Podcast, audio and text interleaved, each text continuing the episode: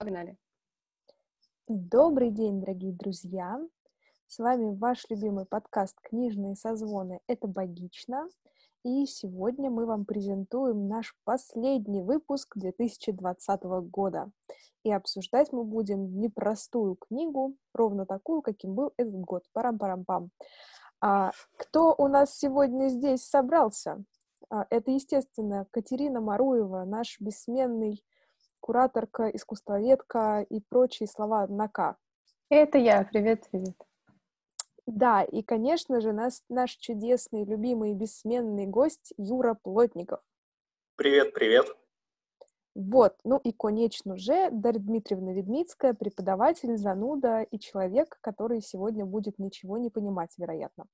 А почему этот человек не будет ничего понимать? Правильно, потому что, как я уже сказала, мы сегодня обсуждаем непростую книгу, которая называется весьма, на мой взгляд, пафосно «Антихрупкость». «Антихрупкость» — это у нас книга Насима Николаса Талеба, как мы выяснили. А, кто это такой? Это эссеист, писатель, статистик, бывший трейдер и риск-менеджер ливанского происхождения и доктор философии который написал кучу разных бестселлеров, там что-то про черного лебедя, про антихрупкость, про случайности, неслучайные. И мне кажется, чувак гениальный маркетолог. Он нашел золотую жилу, везде пишет примерно про одно и то же, по моим субъективным ощущениям, конечно. А, но зато уже выпустил миллион и одну книжку на тему. А, а инициатором сегодняшнего выпуска стал Юра. И не только Юра. А, но все-таки инициатива, как обычно, наказуема, так что, Юр, расскажи, а, за что ты так с нами? А, ну, год тяжелый, надо под конец а, добавить а, каких-то тяжелых ощущений. Еще одну каменную плиту на нашей груди, конечно. Да, а, ну, я, естественно, как э, инициатор, э, естественно, не смог осилить это чудесное произведение полностью, но об этом, я думаю, мы еще поговорим.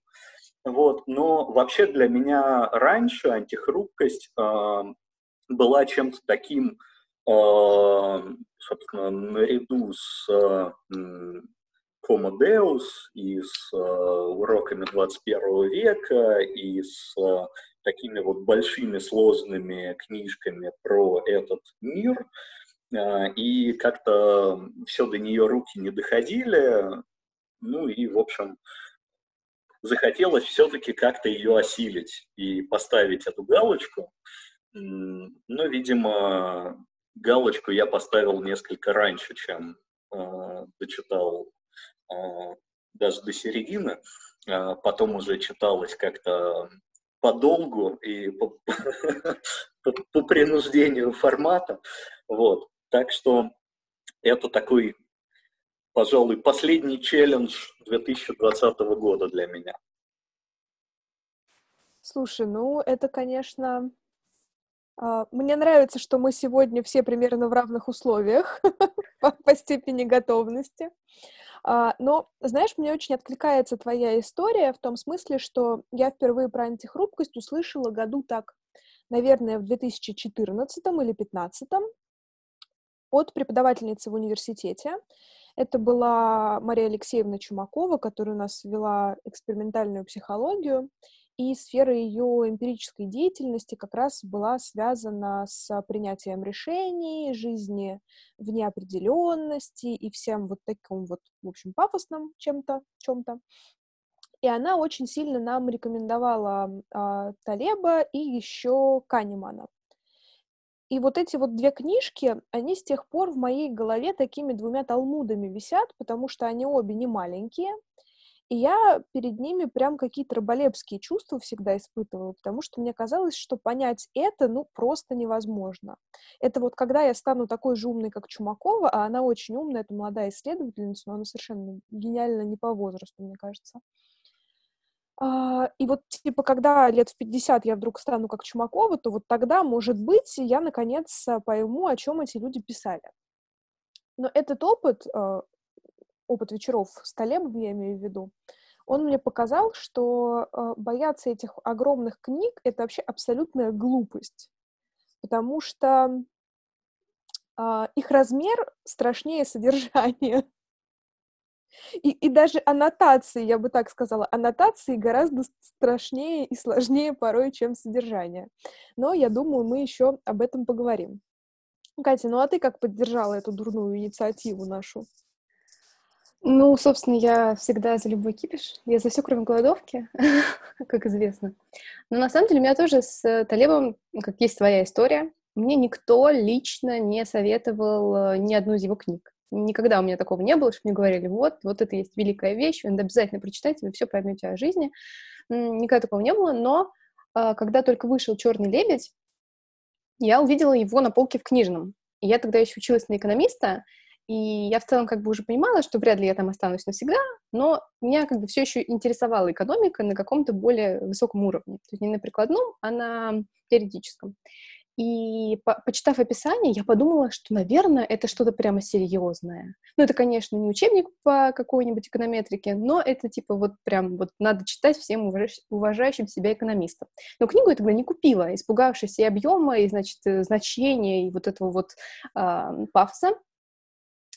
Однако потом я нашла ее в шкафу моего папы, просто она сама там материализовалась, и я второй раз подумала, не стоит ли мне ее прочитать, и решила, что как-то не стоит. Я начала уже больше увлекаться искусством, я читала кучу других сложных, больших, толстых книжек, и как-то, в общем, все это меня обошло. И вот, значит, э, где-то в октябре месяце Даша мне говорит, Юра предлагает читать антихрупкость. Я говорю, ну, давайте. И мы как-то сразу, оценив ее масштаб, поняли, что это будет единственная книга декабря, потому что после этого нам придется восстанавливать собственную хрупкость или антихрупкость. А, но вот, как вы правильно уже сказали, а, она казалась какой-то невероятно сложной, а, ты к этому как-то готовишься, морально собираешься, думаешь, тебе понадобятся усилия, а по факту усилия нужны только для того, чтобы продолжить ее читать, потому что в какой-то момент она становится невыносимо скучной.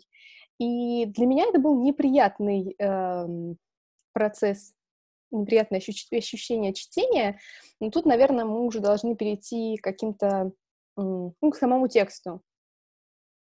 Мы готовы? Да, ну, прежде чем мы к нему перейдем, хочется сказать спасибо э, Даше э, за такой э, мини-сеанс психоанализа, и хочется, да, действительно передать э, привет Марии Алексеевне. Вот, может быть, она когда-нибудь это услышит, а, потому что не удивлюсь, если и а, в мою голову это название попало именно этим путем. Вот. А что касается содержания, ну, по-моему, для меня все заканчивается на обложке. Вот э, все заканчивается и, начи, и начинается, и заканчивается понятием антихрупкость, э, которое э, Талеб э, противопоставляет хрупкости. Он э, пишет о том, что э, ну, в нашем таком э, массовом сознании, ну, мы обычно воспринимаем антонимом хрупкости какую-то неуязвимость, да, или эластичность, ну, по аналогии с э, маркировками э, товаров, да, при пересылке по почте, да, когда на них наклеивают всякие ярлычки, типа не кантовать, хрупкая, хрупкий груз и так далее.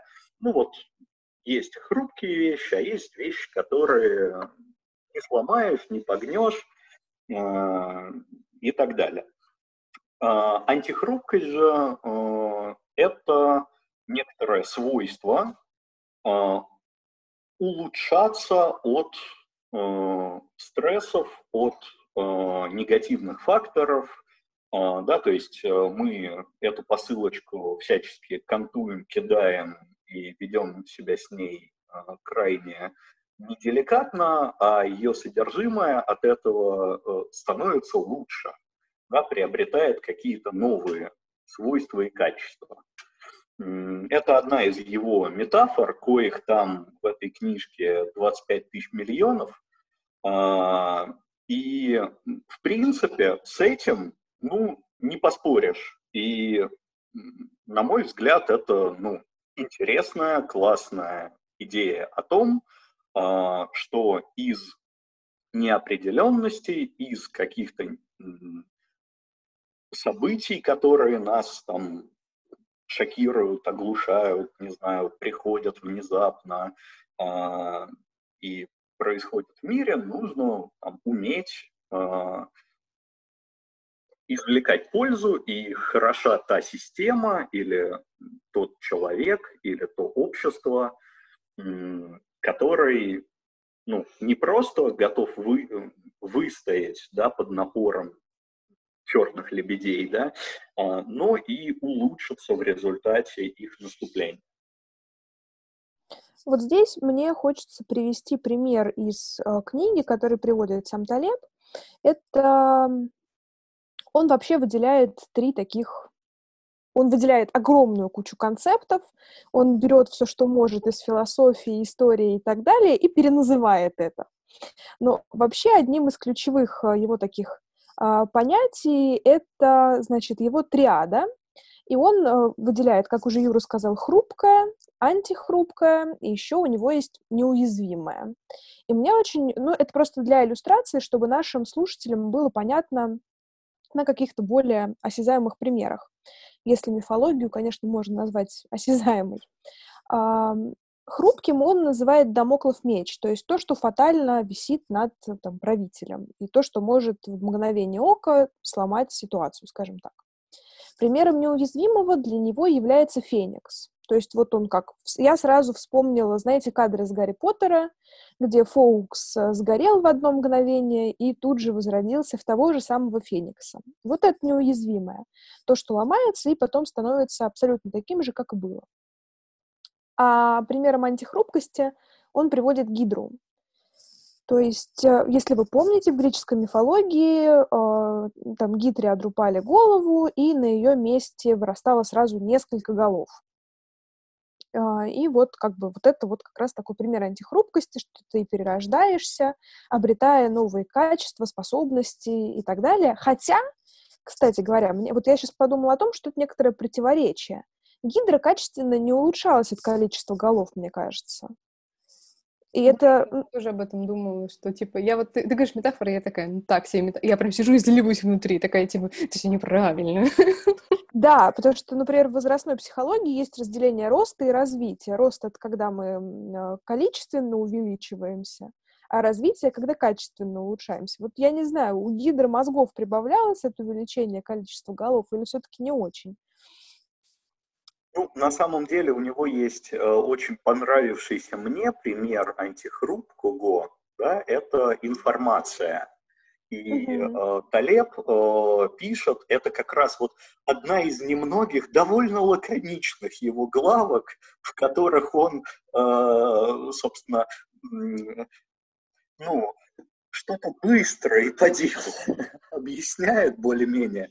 Вот. А он э, говорит о том, что действительно информация является антихрупкой, потому что, а, например, запрещение какой-то книги или ее жесткая критика, или попытка там, наехать на автора за его мысли, она, как правило, только увеличивает ее популярность этой книги.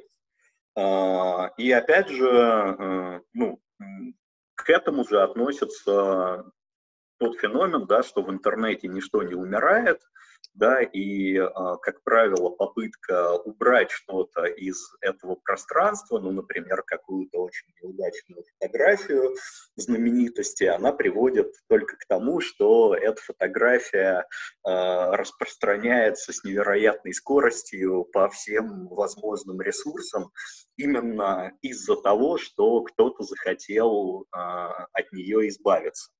Вот это, в общем, один тоже из примеров антихрупких вещей. Вот что мне не нравится во всех, во всех этих примерах, и, в принципе, на протяжении всей книги, то, что они, ну, кто-то может сказать, что это, наоборот, сильная их сторона, но меня она смущает. Они все из очень разных сфер, и они всегда очень проразные. Uh, все-таки, ведь когда он говорит об антихрупкости, он подразумевает, что предмет или объект, ну, в общем, то, что было под воздействием стрессоров, должно улучшаться что как понять, что такое улучшиться? Стать более популярным — это улучшиться, прокачать свои навыки, там, не знаю, в английском языке — это улучшиться. Мы должны каждый раз это как-то для себя переопределять. И мне кажется, что это какая-то не то чтобы сложность, но из-за этого, из-за того, что я все время ему такой критический вопрос задаю, типа, а зачем? А зачем? А зачем? Мне очень сложно принять этот концепт как действительно полезный.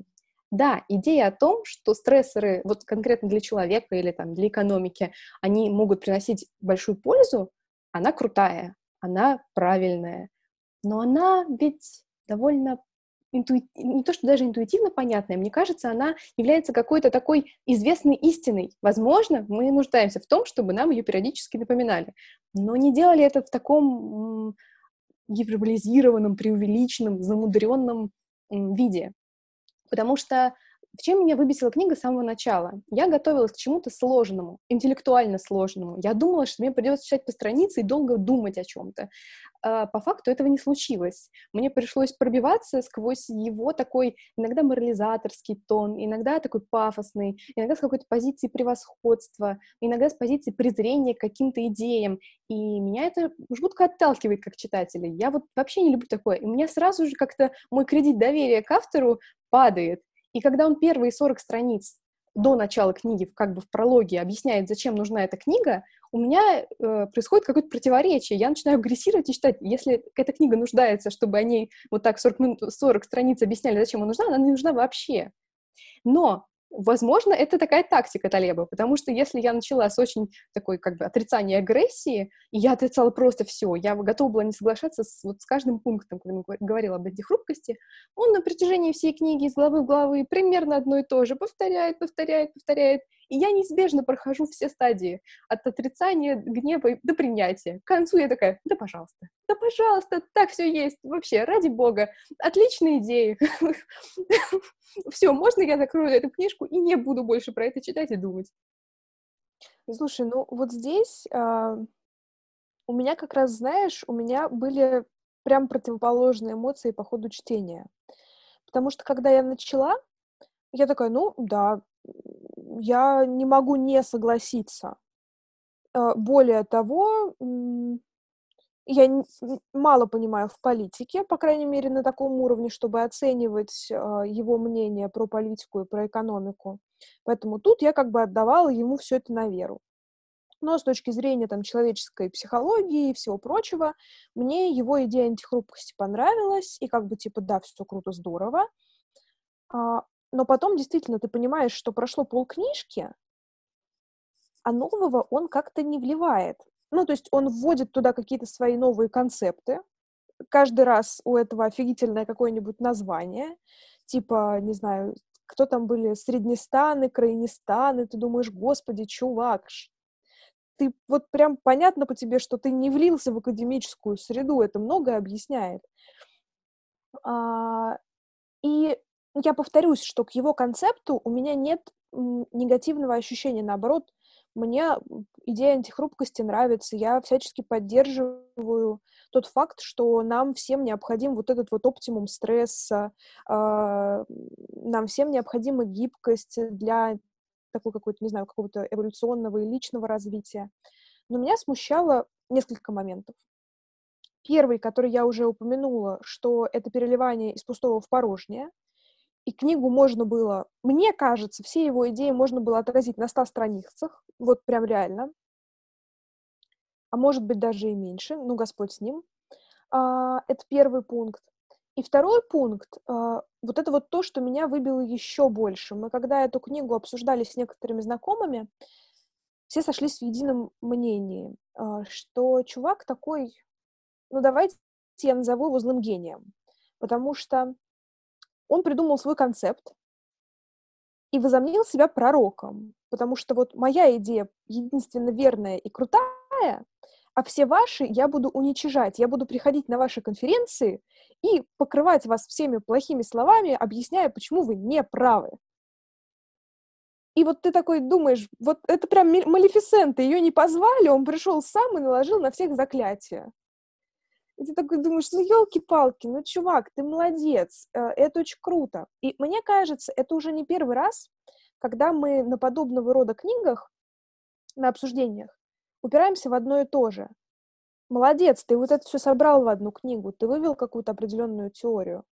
Но это уже все было. И ты, конечно, молодец, что поработал. Но, но мне вот маловато пересказа того, что уже было. Хотя, повторюсь, с точки зрения маркетинга, блин, он гениален. Он написал чертову кучу книг, ездит с выступлениями на всякие синергии и вот это вот прочее, и гребет бабло. Молодец. Ну, на самом деле, э, вот я тут, э, у меня ощущения с Дашинами совпадают, то есть э, действительно ты э, читаешь э, даже не его пролог, а предисловие к российскому изданию, где ну, в целом описывается общая концепция книжки. Ты, говори, ты такой думаешь, ну да, типа, дельная мысль, хорошо. А дальше ты просто читаешь с вопросом, зачем ну и, и ощущением ловите графомана, потому что, а, ну, действительно, вот просто один, один и тот, э, как э, на самом деле, кстати, если вы пишете курсовую второго курса, откройте, почитайте. И вопрос о том, как написать 30 страниц на вашу тему, у вас закроется сразу потому что вы познакомитесь с примером того, как можно, а, собственно, мысль, а, которую можно изложить в пяти предложениях, ну или там в эссе на пять страниц А4 растянуть действительно на трактат э, необозримых размеров э, с помощью огромных конструкций, э, как, невообразимого количества новых э, терминов, э, непонятно зачем нужных и так далее. Э, более того, мне кажется, что вот таким ироничным противоречием как раз этой книжки э, является то, что он постоянно там ругает э, научное, академическое, бизнес и всякое сообщество, которое, в общем, с его точки зрения непонятно, чем занимается. А, ну, я, конечно, огрубляю, но все-таки. А, при этом, ну, сам, в общем-то, тоже создает продукт ради продукта во многом. А, но мне кажется, что здесь э, одна, одной из э, причин может быть э, его предыдущая такая большая работа, а именно «Черный, черный лебедь», и, возможно, ну, он это задумывал как некоторое такое обоснование и ответ на то, что же делать. Вот есть у нас эти черные лебеди, мы вам открыли на них глаза, показали, что они существуют и что надо их, э, о них помнить. А, а вот теперь мы вам расскажем квалифицированно и во всех подробностях, как же нам с ними справляться. И здесь мы э, приходим э, к еще одному моменту, потому что у меня вот эта вот концепция его, концепция черных лебедей, она понимания не встречает. Я не могу с ней согласиться. Э, мне она кажется такой красивой метафорой и сознательным нагнетением красок. А, потому что, да. Юр, мне слушаю. кажется, здесь надо уточнить, что вообще такое черный лебедь для тех счастливых людей, которые не читали. Вот как я поняла, черные лебеди прям супер просто. Это какие-то события, которые невозможно предсказать, которых чаще всего никогда в истории не было, они случаются и рушат э, все, что можно. Вот как, например, сейчас вот ковид пандемия, которая вот случилась, никто этого не ждал, и все попали в совершенно новую ситуацию, к которой они приспосабливаются. Это пример такого черного лебедя. Если ты можешь как-то это э, более подробно и сложно описать, то вот тоже давай. Нет, мы не будем э, косплеить Талиба и э, порадуемся лаконичности. Действительно, все так, но я вот с этим как раз э, не согласен в той части, что черные лебеди, с моей точки зрения, они ничего не рушат. очень мне сложно э, вспомнить э, и придумать да, какое-то историческое событие, которое, с одной стороны, было бы совершенно внезапным и не вытекающим логично из ну, сложившегося комплекса причин, и при этом вот обрушивающим Просто потому, что, ну, например, Вторая мировая война э, – это ну, колоссальное потрясение для планеты. Это действительно там миллионы загубленных жизней, огромное количество там людских бед и всего прочего, но это, с моей точки зрения, не черный лебедь в том смысле, что я сильно сомневаюсь, что в 1938 году э, никто не думал о большой войне, никто ее не ждал, никто к ней не готовился. Наоборот, все к ней готовились, э, все ее ждали. И э, это, ну, она как бы вытекала из э, сложившейся тогда ситуации в мире. С другой стороны, ковид – это действительно ну, гром среди ясного неба, вот никто не ждал, китаец съел супчик с летучей мышью и понеслось. Но э, это ничего не м, обрушило глобально. Э, мы уже фактически приспособились. Э, да, это тяжело. Да, собственно, ну, э, это тяжелое время. Но то, что человечество и огромное количество отдельных людей, несомненно, выйдут из этого, из этой ситуации лучшими, чем они были до этого, это ясно и без всякого, э, и без всякой антихрупкости. Да, лю- люди э, начали осваивать дистанционные технологии, открывать новые бизнесы, э, которые никуда не денутся после пандемии, а просто прибавятся к старым формам, которые возродятся и восстановятся, даже если они не читали антихрупкость. Я позвольте сейчас чуть-чуть э, до тебя, потому что я прям вот, чтобы нам тут не врать людям, ладно уж себе врать, это хорошо, это всегда можно, а, а вот чтобы людям не врать, я открыла критерии события типа «Черный лебедь». И здесь э, Талеб приводит три критерия. Событие является неожиданным, ну, то есть пандемия у нас здесь э, подходит под этот критерий.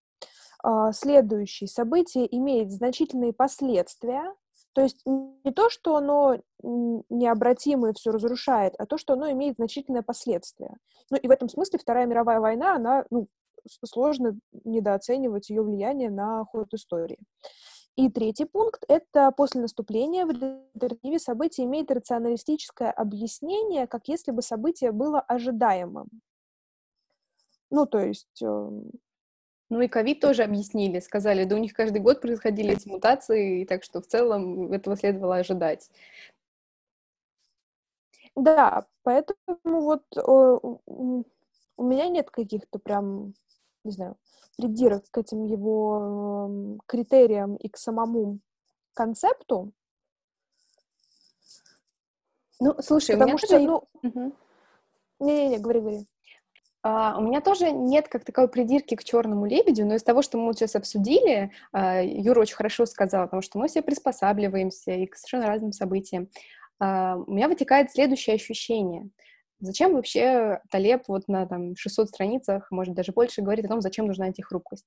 Вот если ты обладаешь антихрупкостью, то этот черный лебедь тебе будет не страшен. Хрупкое он разрушит, очень сильно на это повлияет, а если ты антихрупкий, то у тебя все у тебя будет э, отлично. Так вот, моя мысль, которую я не могла отогнать на протяжении вообще всего прочтения, в том, что мы в целом все пострадаем и все станем сильнее. Не станет сильнее раз, ну, разве что только тот, кто как бы все, его, его путь закончится. Если эта фирма, она закроется навсегда и не откроется, и так далее.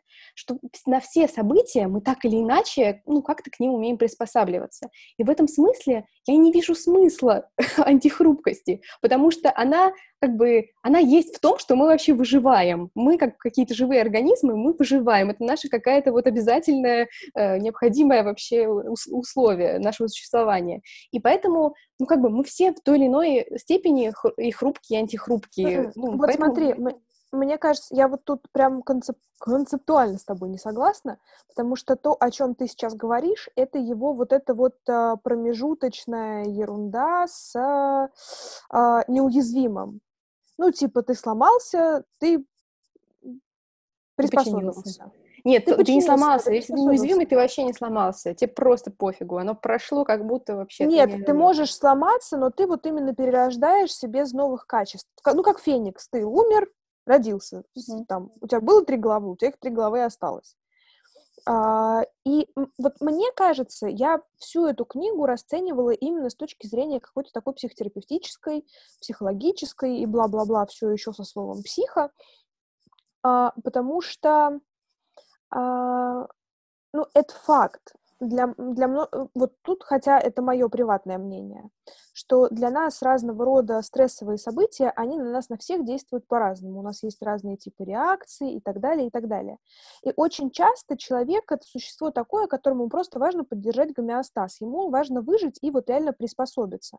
Но приспособиться — это еще не значит эволюционно получить для себя какие-то новые качественные характеристики, которые, ну, там, не знаю, в эволюционном процессе они бы изменили твою жизнь. Ну, там, качественно ее улучшив. Нет, ты просто выжил, смог не умереть в пандемию ковид, э, и, даже продолжаешь там получать такую же зарплату. А вот тот пример, который ты приводишь там с открытием нового какого-то бизнеса, вот это уже, по-моему, вот, ну, не по-моему, а вот это уже про антих... Ты немножко зависла в конце, но мы вроде бы поняли. Вот не знаю, понимаешь, я не могу точно сказать.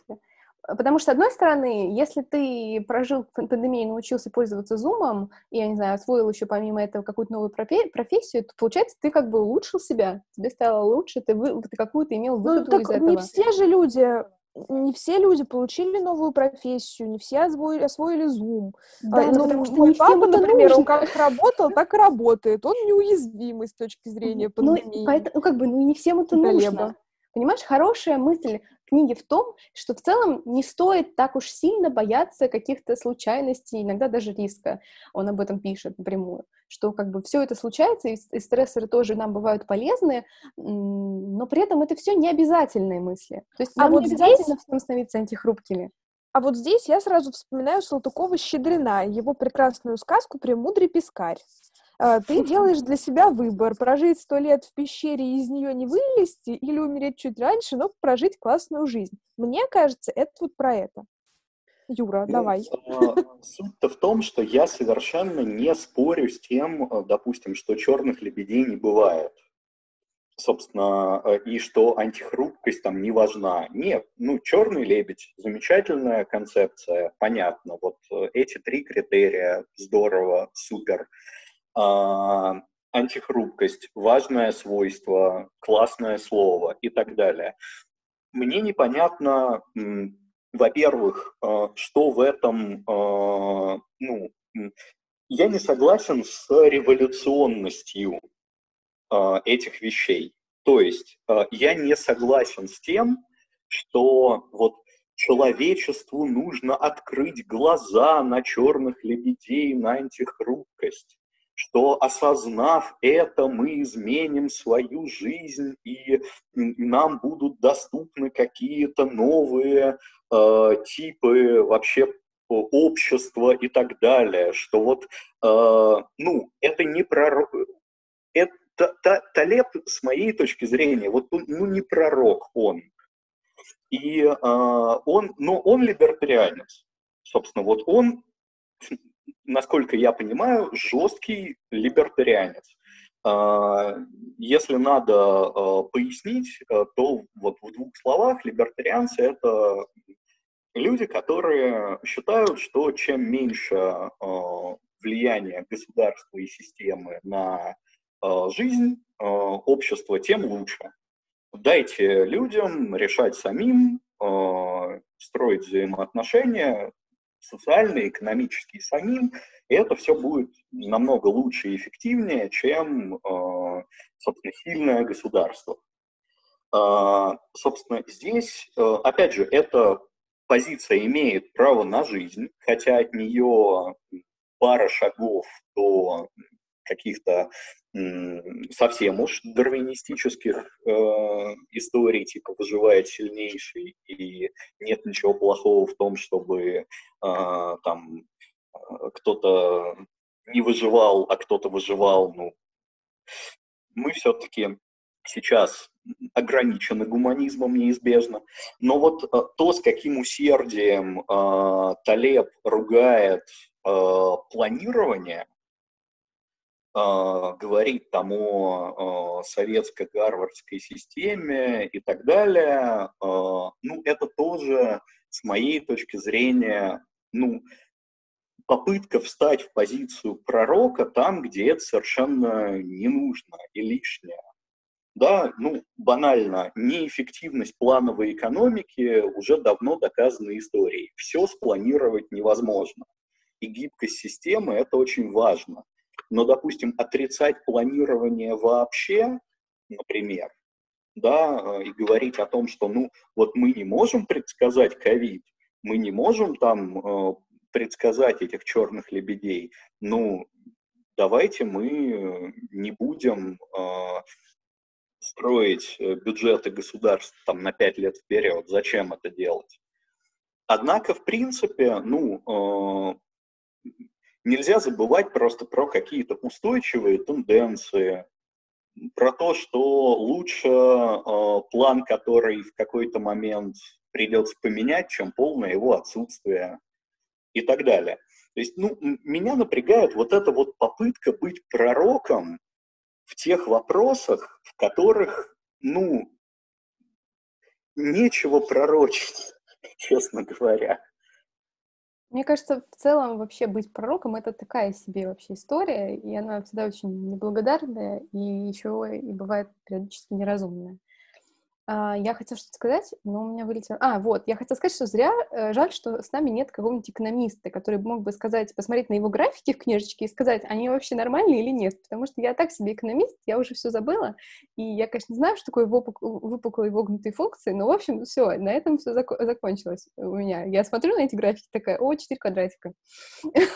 А меня больше не экономист привлекал, а политолог, знаешь, вот потому что вот там как бы вообще справедливо. Но вот я, кстати, еще хотела сказать, что мне, кстати, не показалось, может быть, я просто как-то стерлась из моей памяти, учитывая тот объем информации, круговорот информации, в который он меня закручивает, одно и то же, а, что он прям уж совсем говорит, что вообще ничего не надо планировать. Потому что в какой-то момент он говорит о принципе штанги, что вы должны уравновешивать две, значит, истории. Соответственно, на одной стороне, грубо говоря, стабильность, а на другой стороне, стороне немножечко рисков.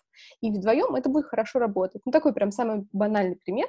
И мне, кстати, кажется, что он может быть вполне разумным, что ты, значит, 90% своего э, бюджета или там заработка ты либо как-то какие-то, короче, не рисковые активы вкладываешь, а 10% супер рисковые, и это лучше, чем если все вкладывать в серединку. По-моему, звучит вполне логично. Вот, опять же, жаль, что я не занимаюсь вообще инвестициями, чтобы сказать точно, но звучит логично. И в целом вот идея о том, что как бы ты на 90% живешь как бы в какой-то такой условной стабильности, на 10 рискуешь, она, ну, норм... она здравая, но при этом она же немножечко вот э, э, противоречит тому, что весь мир говорит, вообще ничего не планируйте, всегда, значит, рискуйте, всегда поддавайтесь на всякие авантюры. Тут об этом как бы речи не идет. Ну, я тут, конечно, ну, очень хочется, почитав антихрупкость, говорить какими-то категоричными вещами, а не, потому что ну, настолько устаешь от вот этого вот э, Папа, что заражаешься им? Многослов... Нет, а, от многословия. Во-первых, заражаешься пафосом, а во-вторых, устаешь от многословия. И хочется как-то каких-то простых формулировок. А, на самом деле, мне кажется, что он в какие-то моменты отказывает а, политикам и экономистам в антихрупкости. Вот, то есть он, ну, отказывает э, огромному количеству там, социальных институтов, экономистов, там, политологов, э, правительств, банков и так далее в том, что они, ну, тем более как коллективные такие организмы, а, они тоже меняются, учатся, приспосабливаются, и все это постоянно происходит. Нет же такого, что мы все там сидим, и у нас э, те же политико-экономические представления, что сто лет назад. Ну да, и он в целом очень негативно высказывается о вот этих вот представителей этих профессий, называет их хрупкоделами, иногда еще добавляет всякие смачные эпитеты, и это меня жутко бесило. Даже когда в Кагабин сказал, что типа они хрупкодел, а я антихрупкодел, меня вообще это не спасло, это не выглядит как самоирония, это, не знаю, как это выглядит.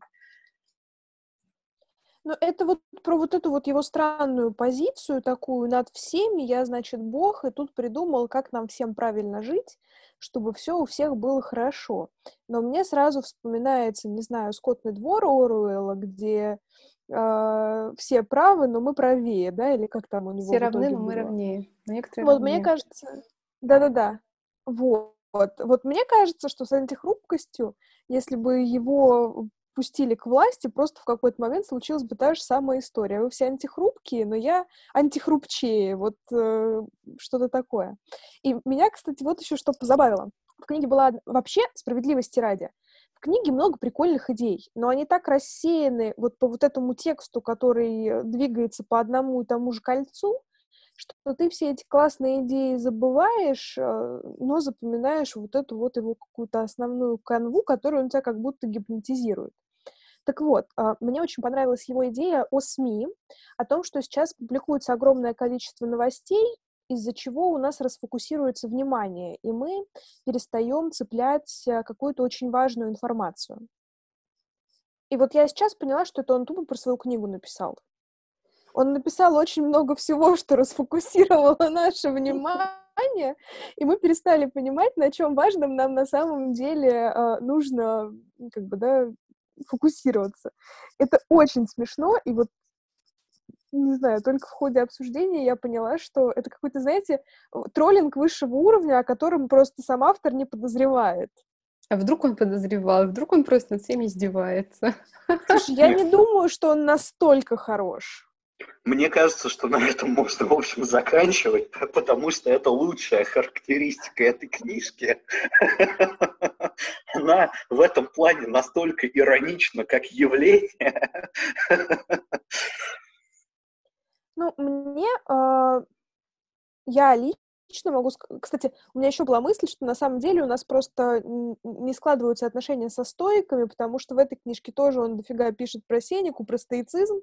И я такая, ну, понятно. Идите вот к там, вот там у нас уже есть один стоик, вот идите к нему в команду. А, ну, как, не знаю, у меня нет ощущения того, что я жалею, что я потратила время на эту книгу. А, или что-то подобное. А, наоборот, э, мне кажется весьма забавным как-то вот э, сложить свое впечатление о той книге, о которой ты очень долго думал и которой ты боялся подступаться, а тут вдруг оказывается, что ну, это мыльный пузырь такой очень сильно раздутый, а, маркетингово удачный, Талеб молодец, но бояться было нечего. Я, кстати, даже я не дочитала эту книгу, но я планирую ее дочитать, но уже концентрируюсь вот на каких-то мелких деталях, а не на вот этой его потрясающей общей концепции, которая от голове к голове прошествует по всей книге. Отлично. Ну что, Юра, у тебя есть еще какие-нибудь крепкие словцы, словцы для, для Талеба напоследок? Да нет, мне кажется, вот э, я, я ничего лучше, чем э, Даша, э, собственно, в примере про СМИ э, не скажу. Вот эта характеристика, она попадает в мое ощущение от книги на сто процентов.